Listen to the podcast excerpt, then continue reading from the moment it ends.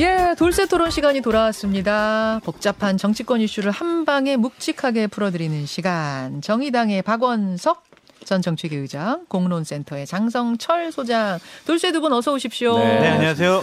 이제 나흘 뒤면은 설인 거 아세요? 그러네요. 네. 어, 두 분은 어떻게 명절 계획은 좀 세우셨습니까? 저는 그냥 집에 있고요. 어른들 찾아뵙고 방송이 안 쉬는 데가 있더라고요. 음. 방송 해야 될 것 같습니다. 그 와중에도 네. 뭐 제가 하는 방송은 다 쉬고요. 다행입니다. 뭐- 저희도 설 특집 마련했습니다. 네. 두분 쉬시라고. 어머니한테 세배하고 아버님 성묘 가고 그렇게 시간 네. 보내야죠. 아니, 사실 이제 명절이면은 민심의 용광로가 한번 열리는 것이다. 또 밥상머리 민심 중요하다. 이런 얘기 많이 하는데 지난 3년간은 코로나 때문에 거의 모이질 못했잖아요. 그럼요. 올 설은 조금 달라질 것 같아요. 음, 그렇죠. 올 설은 아무래도 조금 이동이 많을 것 같고요. 예. 이미 뭐 작년 추석 때부터 좀 그런 그렇죠. 그 흐름이 있었고 음. 요즘은 그렇게 모여도 정치 얘기를 좀 덜하는 편이에요. 과거에 비해서. 맞아요. 그렇게 돼요. 그리고 지금 이제 선거가 없잖아요. 당장의 네, 큰 네. 선거가. 어, 물론 이제 국민의힘 전당대회라든지 예. 또 이재명 대표 수사 관련된 얘기라든지 어, 정치 얘기거리가 없는 건 아닌데 지금 뭐 경제도 안 좋고 음, 또 민생도 팍팍하고 그런 데다가 정치가 좀 짜증스럽잖아요. 음, 그래서 서로 사실은 정치 얘기를 좀 피하고 만약 정치 얘기를 하게 되면은 음. 싸우게 되죠.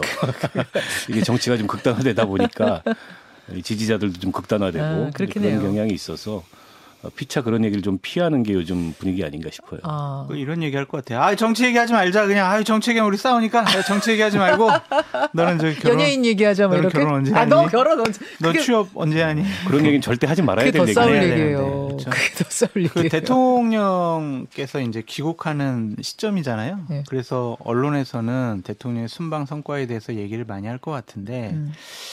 결국에는 국민의힘 지지층에서는 장재원, 나경원 음. 이 얘기가 많이 나오지 않을까요? 저도 그 얘기 나올 것 같아요. 네. 국민의힘 지지층에서는 뭐 장재원, 나경원, 뭐 김기현, 안철수 이제 이런 후보들 얘기를 할 것 같고 또 어, 비지지층에서도 뭐 중도층에서도 어떻게 보면 바깥에서 보는 일종의 싸움 구경처럼 돼버렸잖아요. 그래서 또 좀 흥미롭게 얘기하지 않을까. 이래저래 그 사안이 오를 것 같은데 그 얘기부터 좀 시작해 보겠습니다. 네. 어, 참 이게 이게 제가 지금 흥미롭다는 표현을 썼는데 이게 이제 긍정적이든 부정적이든 관심이 높아진 이유는 뭐냐면 아니 누가 나경원 전 의원이 반윤 우두머리 소리 듣는 날이 올 거라고 상상이나 했겠습니까? 지금 고판이 희한하게 돌아가요. 나경원 의원 입장에서는 좀 약간 어이없기도 하고 음. 억울하기도 할 거예요. 황당하죠. 그분이 이제 정치 한 25년 정도 한 것 같은데 예, 어, 정치 인생 내내 주류이거나 주류 호소인이었지 한 번도 이제 비주류에 서거나 비주류를 자처한 적이 없어요. 없거든요. 네. 근데 난데없이 무슨 반윤의 우두머리 소리를 들으니까 본인 입장에서는 퍽이나 지금 답답하고 억울한 상황일 텐데 예. 그래서 그런지 나경원 의원은 이제 전략을 좀 굳힌 것 같아요. 그러니까 윤 대통령과는 절대로 각을 세우지 않고 음, 그 대통령 그 40억 불, 아니, 300억 불, 40조 관련해서도 가슴이 벅차다. 예. 이런 표현을 쓰면서 결국에는 윤 대통령을 중심으로 단결해야 된다 이런 메시지를 내되 음, 윤핵관들은 틀렸다. 아. 특히 장재원은 틀렸다. 아. 뭐 이런 식의 약간의 이제 좀 이중적인 전략을 취하기로 어, 굳힌 게 아닌가 싶은데 그게 얼마나 효과가 있을지는 좀 봐야 될 것 같고요.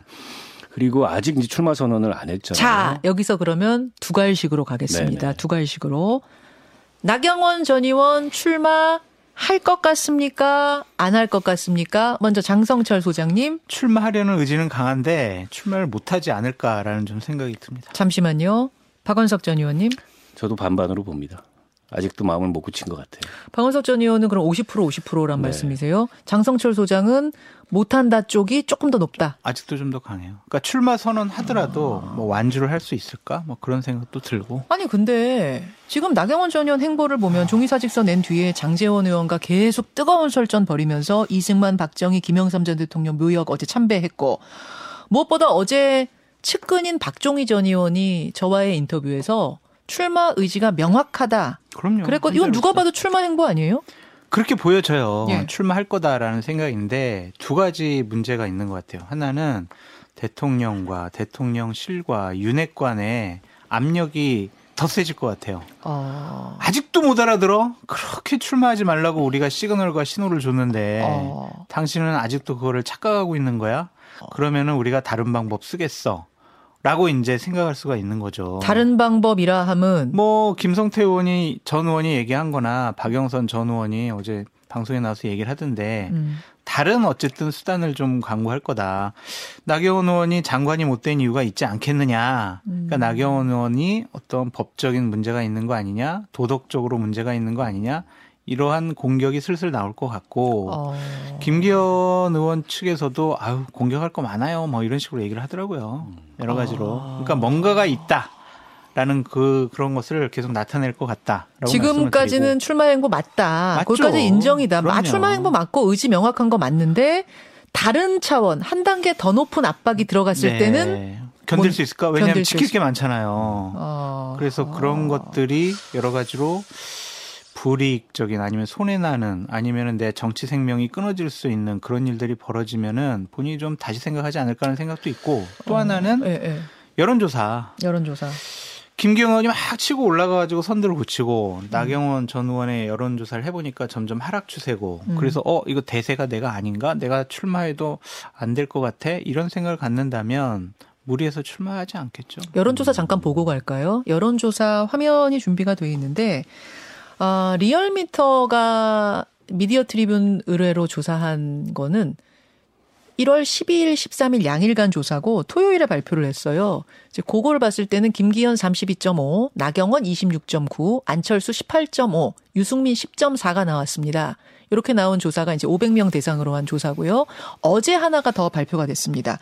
요거는 폴리뉴스가 에브리 CNR에 의뢰해서 요거는 며칠 며칠 조사인가요? 예, 날짜 한번 봐주세요.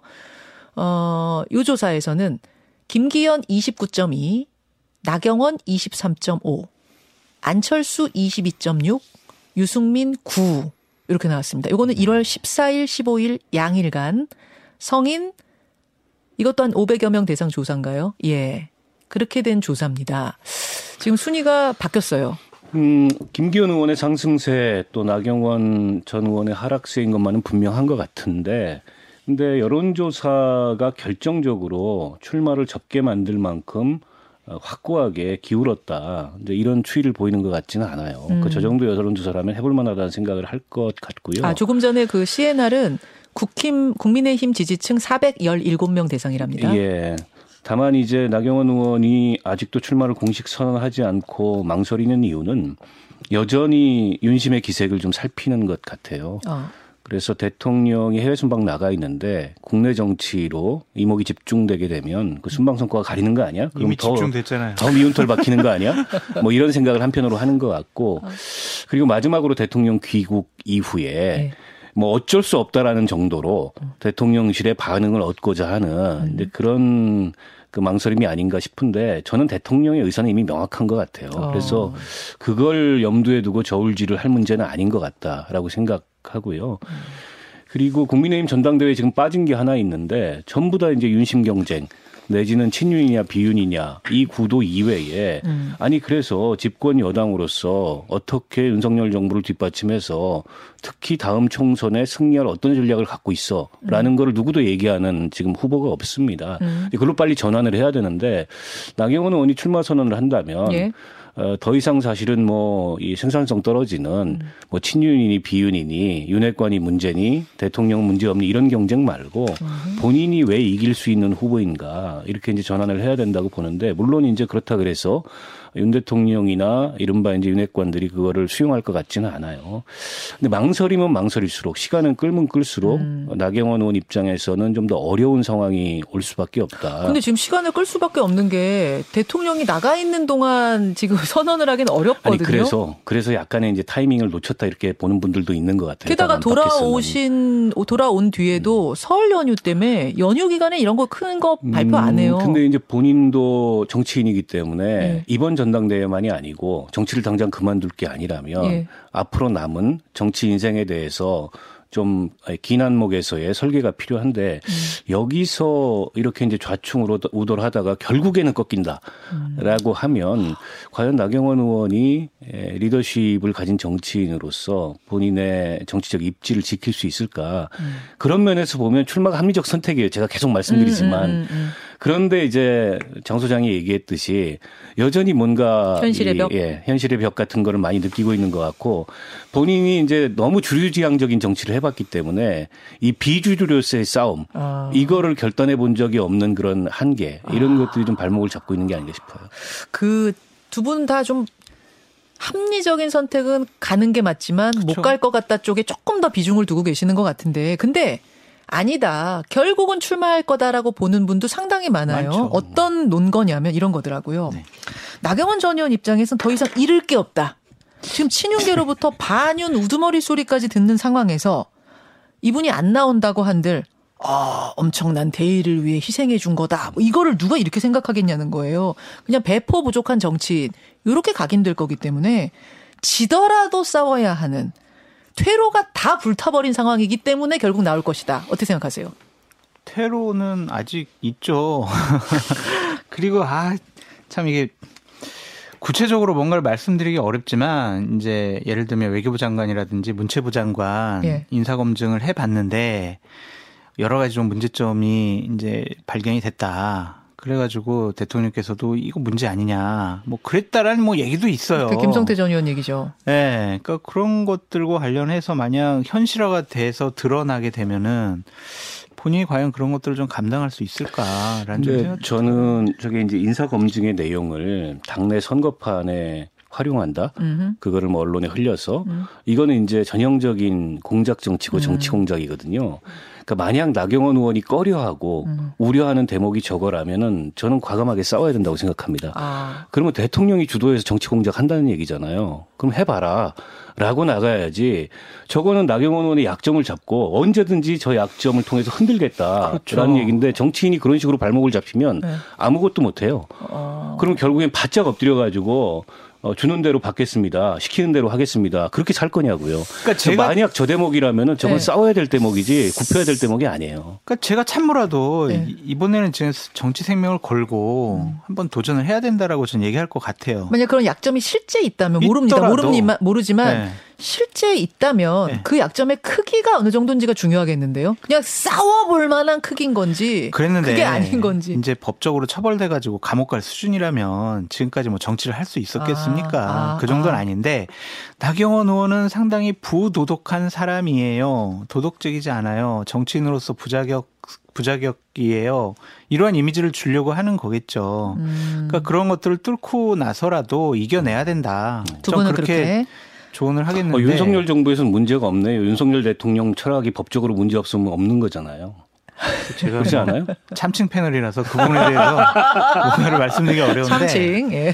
자, 또 출마를 결심할 것 같다라고 하시는 분들의 두 번째 근거는 뭐냐 뭐냐 봤더니 결선 투표제를 얘기하시더라고요. 네. 그러니까 사실 이 결선 투표제가 이번에 새로 도입됐을 때 많이들 그랬어요. 친윤 후보 옹립하기 위한 이중 장치 아니냐. 음, 즉 그렇죠. 친윤 후보가 1등 못하고 2등 할 경우에 대비해서 결선 투표제를 만들어 놓은 거다. 다들 그렇게 얘기했는데 음. 근데 지금 구도가 어쩌쩌쩌찌 흘러가다 보니까 친윤 대 머륜 구도가 됐어요. 그러니까 딱 비윤은 아니고 좀윤 대통령한테서 멀찍이 떨어져 있는 범비윤, 멀륜 구도가 되다 보니 만약 결선 투표까지 가게 되면 친윤 한 명 대 멀륜이라는 큰 한 덩어리가 싸우는 구도가 된다. 음. 그러면 나경원 후보, 후보가 해볼 만하다는 생각을 하지 않겠느냐? 이거 어떻게 생각하세요? 그반 김장연대 어. 혹은 반 장년대가 형성될 가능성이 높다. 어. 그 얘기를 거꾸로 뒤집어 얘기하면 장재원 의원이 해도 너무 나갔다. 이제 이런 당내 분위기나 반응이 있는 거잖아요. 맞아요. 오죽하면 정진석 위원장이 네. 좀 자중해라는 메시지를 냈겠어요. 음. 그리고 김기현 후보가 뭐라고 얘기를 했냐면 예. 김장철 지났다. 예, 예. 김장년대 이런 얘기 안 써줬으면 좋겠다. 그 얘기는 본인도 정치적으로 부담된다는 어, 굉장히 얘기예요. 불편해하는 아, 이 상황에서. 이제는. 예. 그리고 이제 결선 투표제라는 거를 그 유승민 의원이 만에 하나 결선에 올라올 가능성을 대비해서 그런 음. 이중의 안전 장치를 둔 건데 이걸 지금 그 이 이른바 이제 윤핵관과 이 장핵관들이 너무 오버를 하다 보니까 결국에 이게 결선 투표가 반대로 김장연대의 발목을 잡는 그런 장치가 돼 버렸어요. 어. 그러니까 당내에서도 특히 당원들 같은 경우에 말하지 않는 어, 당원들 분위기가 너무한 거 아니냐 이거 해도 대통령이 이렇게까지 당무에 개입해? 그리고 장재원 의원 이렇게까지 대통령 팔아가지고 호가호위해도 되는 거야? 그러다 보니까는 물론 결선 간다 그래서 당권 주자들이 편하게 겉으로 손들고 연대하지 않을 거예요. 음, 음. 그렇지만은 물 밑에서 일종의 이제 표심 연대가 형성될 가능성이 높죠. 그걸 우려해서 네. 제가 보기에는 어떻게든 나경원 의원을 주저앉혀서 1차에서 과반으로 끝내야 된다. 아, 한 사람 빠지면 이제 과반으로 끝, 과반 네, 넘길 이런 수 있다. 목표를 세운 게 아닌가. 근데 그것도 쉽지는 않아요. 아니 지금 분위기가 네. 이분은 지금 밖에 계시는 분이고 네. 그 내부 쪽과 더 친밀하신 분이 보기에는 분위기가 실제 어때요? 장재원 의원에 대한 호감도가 당원이라든지 당협위원장 의원들이 높지가 않아요. 그렇기 때문에 어제 김기현 의원 이제 그런 말씀 하신 거 외에 좀 장재원 의원하고 직접 통화를 하면서 약간의 좀 불편한 다툼이 좀 있었던 것 같아요. 누구 누가 통화를? 김기현 의원하고 장재원 의원이 아, 두 분- 연락을 하면서 두 분이 통화를 하셨대요? 그래서 아이 좀좀 좀 가만히 있어라. 그랬더니 내가 누구를 위해서 지금 이러고 있는데 나한테 지금 그런 거 그런 소리를 하냐. 이런 쪽에 좀 다툼이 좀 있었던 것 같아요. 상당히 좀 불편해하는 그런 기세. 그래서 지난 주말에 보면 장재원 의원과 배현진 의원이 나경원 의원을 상당한 수준으로 저격을 했잖아요. 나 홀로 집에 네. 막 이러면서 네. 나 홀로 집에 SNS에 그러니까 김기현 의원이 여기에 수혜를 받을 것 같았는데 아니 김기현 의원 되면은 장재원 의원이 실세가 돼가지고 진짜 공천 좌지우지하는 거 아니야? 이거 이거 맞나? 이런 생각하는 분들이 많고 또한 어. 나경원 의원이 그 부분을 막 치고 들어갔잖아요. 치고 들어가더라고요. 그러니까 선거 프레임상 어 자칫 잘못하다가는 이게 장재원 의원 전당대가 될 수 있겠다. 김기현 의원 측에서는 아 이거는 옳지 않은 것 같다. 어. 그래서 김 장재원 의원 좀 자중하는 게 좋겠다.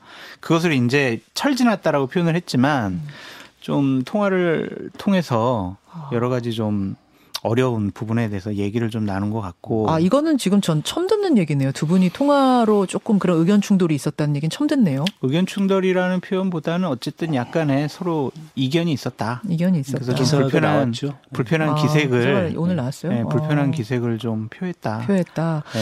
아니 저는 철 지난 김장년 아 김장년대 철 지났습니다라는 얘기를 어제 김기현 의원이 한 게 이런 배경을 깔고 있는 건지 몰랐네요. 아 그래서 제가 그 현액관 음. 김기현 의원의 핵심 관계자들 현액관들한테 아이고 진짜 큰일 난다 정말 그만 그거 안 된다. 그만 싸워라.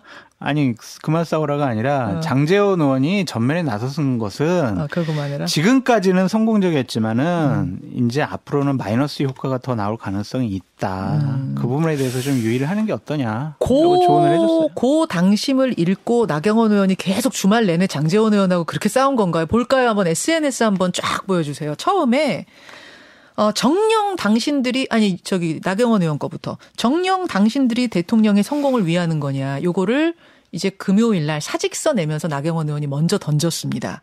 그러자 장재원 의원이 아니 나경원 의원 반윤 우두머리 되려고 하느냐 요렇게 받아쳤어요. 그러자 나경원 의원이 다시 이 공천, 그러니까 뭐, 뭐, 쥐락펴락하는 진박 간별사들이 이제 뭐 했던 그 2016년처럼 되려고 하느냐! 진박 간별사라는 얘기를 처음 꺼냈어요. 그러자 다시 장재원 의원이 나는 제2의 진박 간별사 안 될 테니 나경원 의원도 제2의 유승민 되지 마셔라. 요렇게 치고받고 치고받고 주말 내내. 그러니까 진박 간별사 얘기는 그 국민의힘한테 굉장히 아픈 얘기이면서 예민한 얘기잖아요. 그럼요. 그것 때문에 한번 당이 크게 망하고 흔들렸던 경험이 있기 때문에 음. 어, 그 얘기는 당원들한테 어 진짜 이런가 이렇게 되는 거 아니야? 음. 이런 경각심을 갖게 만들기에 충분한 얘기죠. 게다가 음. 소개는 안 됐는데 안철수 의원이 뭐라고 얘기를 했냐면 네. 김찍장이다. 음? 김기현 찍으면 장재원 된다. 이제 이런 식의 그거 프레임을 얘기했어요? 안철수. 안철수 의원이 그걸 걸었어요. 발언을 했어요? 예. 오. 그리고 그 안, 안철수 의원 쪽에 지금 선대본부장이 김영우 전 의원. 네, 전 김영우 전 의원이잖아요. 의원. 예. 김영우 전 의원도 방송에 나와가지고 비슷한 얘기를 했습니다. 김찍장이다. 아, 김대원, 아니, 김기현 의원이 되면 결국에는 장재원 의원이 공천권부터 다 행사하게 되는 거 아니냐. 아, 그 얘기를 수면으로 네, 올렸군요. 이런 걱정이 있다. 이 얘기를 이제 수면 위로 올렸어요. 이준석 대표도 그거 SNS에 언급한 아예 거 이제. 굉장한 경계심을 어. 그 프레임을 만들어 가지고 하고 있고 그래서 일종의 이제 반장연대 같은 게 유니트리 어. 형성이 된 거죠. 그렇게 되면 김기현 의원 입장에서는 네. 김장연대를 가려야 돼요. 어? 장제원 의원을 가려야 되고 왜냐하면 이게 확장성의 한계를 드러낼 가능성이 높거든요. 음. 당내에 그렇게 장제원 의원에 대한 호, 그 호감도가 높지 않다고 한다면 음. 그래서 앞으로 어떻게 흘러가게 될지 굉장히 흥미로운 대목이고 음.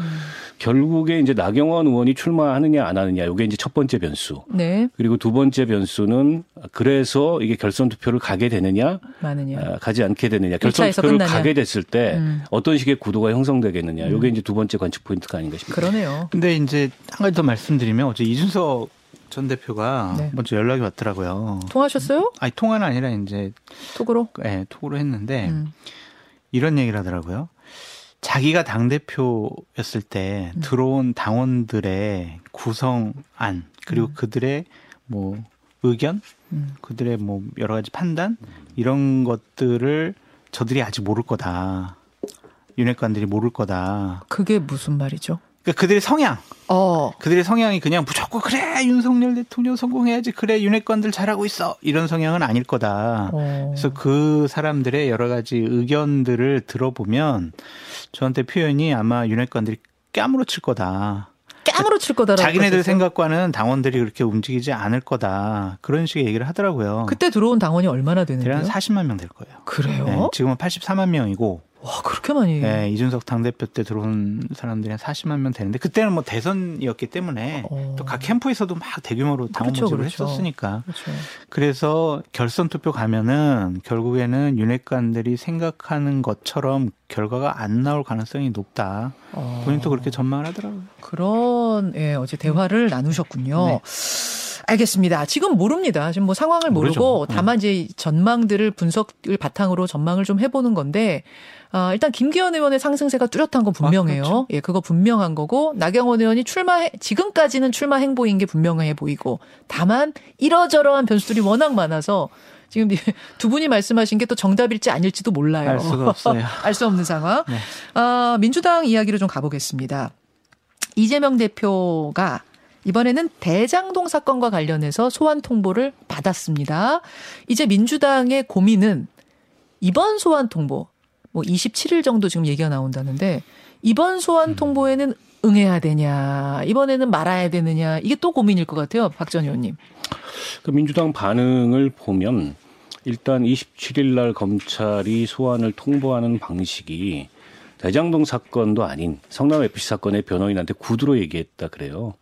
어. 그래서 이거는 이제 공식적인 소환 절차로 받아들일 수 없다. 아, 그, 그 이런 취지예요, 반응이 지금? 나오는 걸로 봤을 때 당장 27일은 안 나갈 것 같아요. 아, 근데 이제 검찰이 오늘 나온 보도를 보면 음. 세 가지 옵션을 줬다. 27일, 30일 혹은 2월 2일. 그리고 두 번 소환하겠다. 한 번이 아닌. 음. 그셋 중에 이제 뭐 조율하자라는 것 같은데 그 조율에 응할지도 모르겠어요. 그러나 결과적으로는 저는 소환에 응하게 될 거다. 어. 아, 응하지 않을 수 없다고 왜 그렇게 보고요. 여론 보십니까? 때문에 그렇죠. 여론. 이게 언제까지 그냥 아니면 소환 자체가 무슨 뭐 신병을 구속하거나 하는 게 아닌데 혐의가 있으니까 나와서 수사를 받으라. 음, 민주당 일각에서는 뭐 물증이 없으면은 소환에 응하지 않겠다 이런 반응도 있다고 하는데 그거는 말이 안 돼요. 검찰이 다 물증 제시하면서 소환하는 건 아니잖아요. 아, 아. 그래서 약간의 이제 신경전이나 힘겨루기는 있되 예. 에, 이제 검찰도 어떤 의도가 좀 없지는 않다고 보여요. 음. 이게 성남 FC 사건으로 소환한 직후에 또 이게 소환장을 날리는 것도 그렇고 음. 설, 설 명절 앞두고서 어, 명절 민심에 이걸 올리겠다 이런 의도도 보여서 음. 어, 민주당 입장에서 당장 소환에 응하지 않대 이재명 대표 입장에서 네네. 그러나 이제 조율을 해서 어떤 시점에선가는 소환에 응할 수밖에 없을 거다 그렇게 전망합니다. 아, 이번에도 소환에 응할 수밖에 없을까? 장 그런? 발언에 동의를 하고 일단은 민주당 쪽에서는 그리고 당 대표실에서는 네. 우리가 성남 FC 사건과 관련해서 출석을 했을 때 이거 영향이 플러스였을까 마이너스였을까를 한번 생각해 볼 것 같아요. 아 지난번 출석에 그 자- 어, 어떻게 지금 평가하고 있는 걸로 아, 아세요? 그러니까 그래서 이제 어 이거 그냥 나간 것이 좋았어 아니면 안 좋았어라고 판단할 것 같고 예. 안 좋았다라면 그냥 출석을 안 할까라고 생각할 수도 있고 네. 아니면은 의원들과 지지자들이 대규모로 몰려가서 음. 우리의 세를 보여주는 것이 옳았나? 그냥 혼자 고독하게 나가는 것이 더 나을까? 여러 가지 판단을 할 것 같아요. 그럼 우리가 알 수가 없죠. 아, 아. 근데 박원수 의원님이 얘기했던 것처럼 검찰이 저렇게 죽기 살기로 달라붙고 있는데 음. 언제까지 뭐 소환을 거부하거나 안 나거나 그럴 수는 없을 것 같아요. 근데 어. 모양새를 어떻게 할 것이냐라는. 부분에 대해선 고민할 것 같습니다. 그렇군요. 김성태 씨가 지금 귀국했답니다. 그렇죠. 예. 인천공항에 도착을 했대요. 김성태 씨는 쌍방울 그룹의 전 회장. 네. 뭐냐면 대북 송금이며 변호사비 대납이며 여러 가지 의혹의 핵심 키맨입니다. 공항에 왔습니다. 근데 금고지기는 오겠다고 하더니 갑자기 또 안 왔어요. 금고지기라 하면 총 재정 담당 본부장이에요. 이 사람이 그 금융 흐름은 다 아는 사람인데 이 사람은 안 왔어요. 어떻게 보세요? 그 사람도 뭐 언젠간 들어오겠죠. 뭐 소환 거부 소송을 한다고 그래서 영원히 뭐 태국에 있을 거는 아닌 것 같고 결국에는 뭐 6개월 안으로 들어오겠죠. 음. 그렇게 되면 김성태 전 회장이 본인과 관련된 전화사채, 뭐 주가 조작, 뭐 대북 불법 송금 이 사건들과 관련해서 음흠. 검찰에서 제대로 강하게 수사를 하면 여러 가지를 안 부를 수가 없을 것 같아요. 아. 그러니까 꾸며서 부를 수는 없을 것 같고 아하. 만약 이재명 경기도지사가 이화영 평화부지사에게 예. 아 이거 좀 북한에 돈 좀 보내라고 지시를 한 걸 얘가 제가 얘기 들었어요. 이런 일이 벌어졌다면 이걸 감출 수는 없을 것 같다는 거죠. 음, 그래서 와가지고 어쨌든 본인도 지킬 것이 좀 많잖아요. 찍힐 게 많은 사람이죠. 그러니까 사실대로 얘기하지 않을까. 음, 약간 이제 검찰하고 신경전 힘겨루기를 하는 게 아닌가 봅니다. 음. 그 자금, 자금 흐름을 아주 구체적으로 알고 있는 그 재경 총괄본부장 이분은 아직 남았잖아요. 음. 네. 원래 귀국 의사가 있었다고 하는데 네. 뭐 제3의 암, 제3자의 압력을 받은 것 같다. 아마 뭐 김성태 회장의 압력이라고 음. 그렇겠죠. 예. 추정하는 것 같아요. 언론에서는. 그래서 이게 검찰과 일종의 이제 거래나 아, 딜을 하는 카드로 남겨둔 게 아닌가 이런 전망들이 아, 있는데 금고지기를 네, 실제 수사 상황은 봐야 될 것 같고요.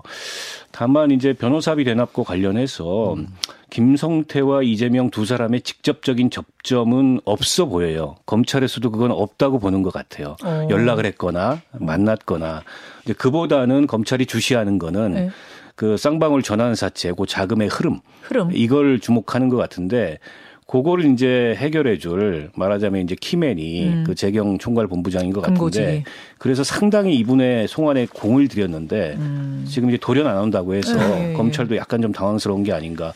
김성태 씨가 실제 검찰 수사에 들어가서 이제 어떻게 진술을 하는지를 좀 지켜봐야 될 것 같습니다. 자, 오늘 못다한 이야기는 잠시 후 유튜브 댓글쇼, 정꿀쇼로 이어가겠습니다. 두 분 고맙습니다. 고맙습니다. 감사합니다.